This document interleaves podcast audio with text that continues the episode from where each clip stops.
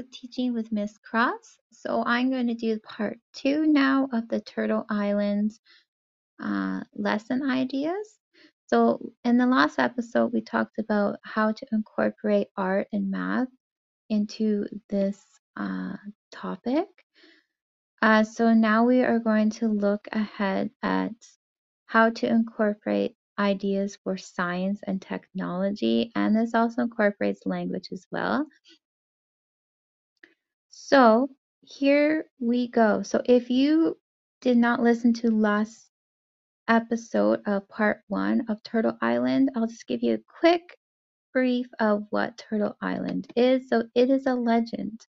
So it is a legend um, where it is said that North America or Central America is in fact an island where a turtle gave its life to build an to build land on top of it. So there was this great big flood and they were able to find some soil to put on the back of the turtle's shell where it is now known as Turtle Island is now known as uh, North America or Central America.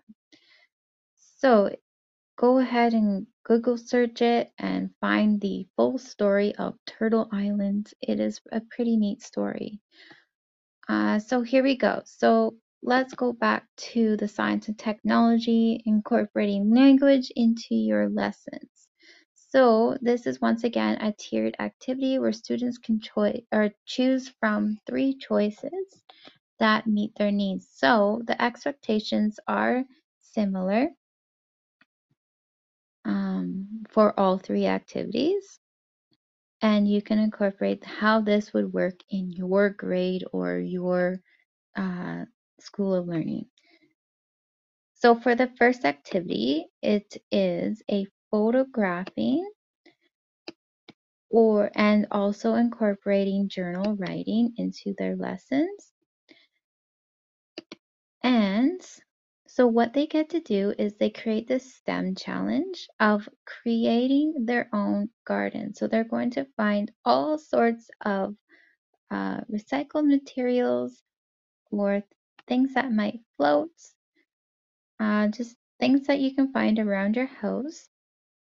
And they'll also need uh, some moss or new or newspaper or rags for the seeds to sit on, uh, a bucket and a or a bin of water, uh, choice of seeds, usually grass will work pretty quickly.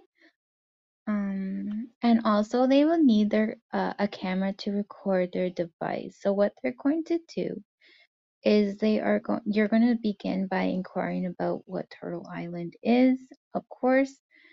Um, and then you you can uh, give students a graphic organizer of how they plan to start their STEM challenge and their ideas of how they're going to make their STEM challenge work, and finally, how they're going to organize all their ideas into presenting their their um, findings. So once you have made your garden, uh, but once a week, the students are going to take a picture and record what they what their observations are. So this way, we're incorporating technology as well as language arts and also science for the STEM challenge to actually see if they can understand what photosynthesis is and and and see if they can build something that will float on water just like the turtle shell or just like the turtle Islands um, theory or legends. And yeah so that is basically it for that one.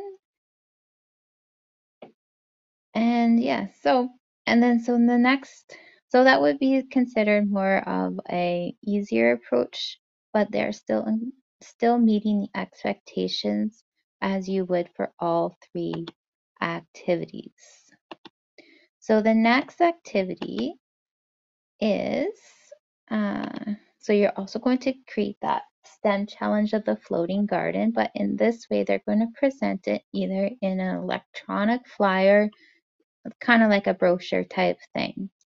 So they will create their their floating garden just how I described early with the, with the same materials.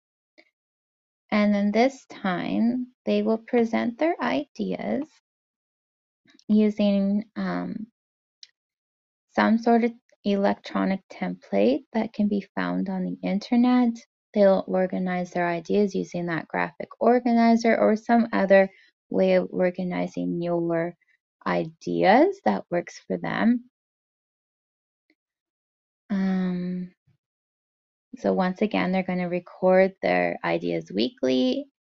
They can use taking photos as well. And then they're going to put their ideas all into a brochure or a flyer of some sort to um, to show their learning about so there is their way of documenting their learning about how uh, photosynthesis works as well as um, creating that STEM challenge that that floating garden that worked for them. And finally, the last activity students can choose from. This one's more of a bit of a challenge. Uh, so they will be doing a digital storyboard documentary. So there'll be the life of the the turtle island, and they'll create a, uh, a they'll use a video camera to record all their steps of how they created their STEM challenge, the process they've seen, their observations, and put it all together into a video where they can present it to the class at the end. So it is kind of a, a fun way and and is a bit more work as they have to do some editing with the movie and all that stuff. But it's a challenge that some may need to take in order to push themselves a little further ahead.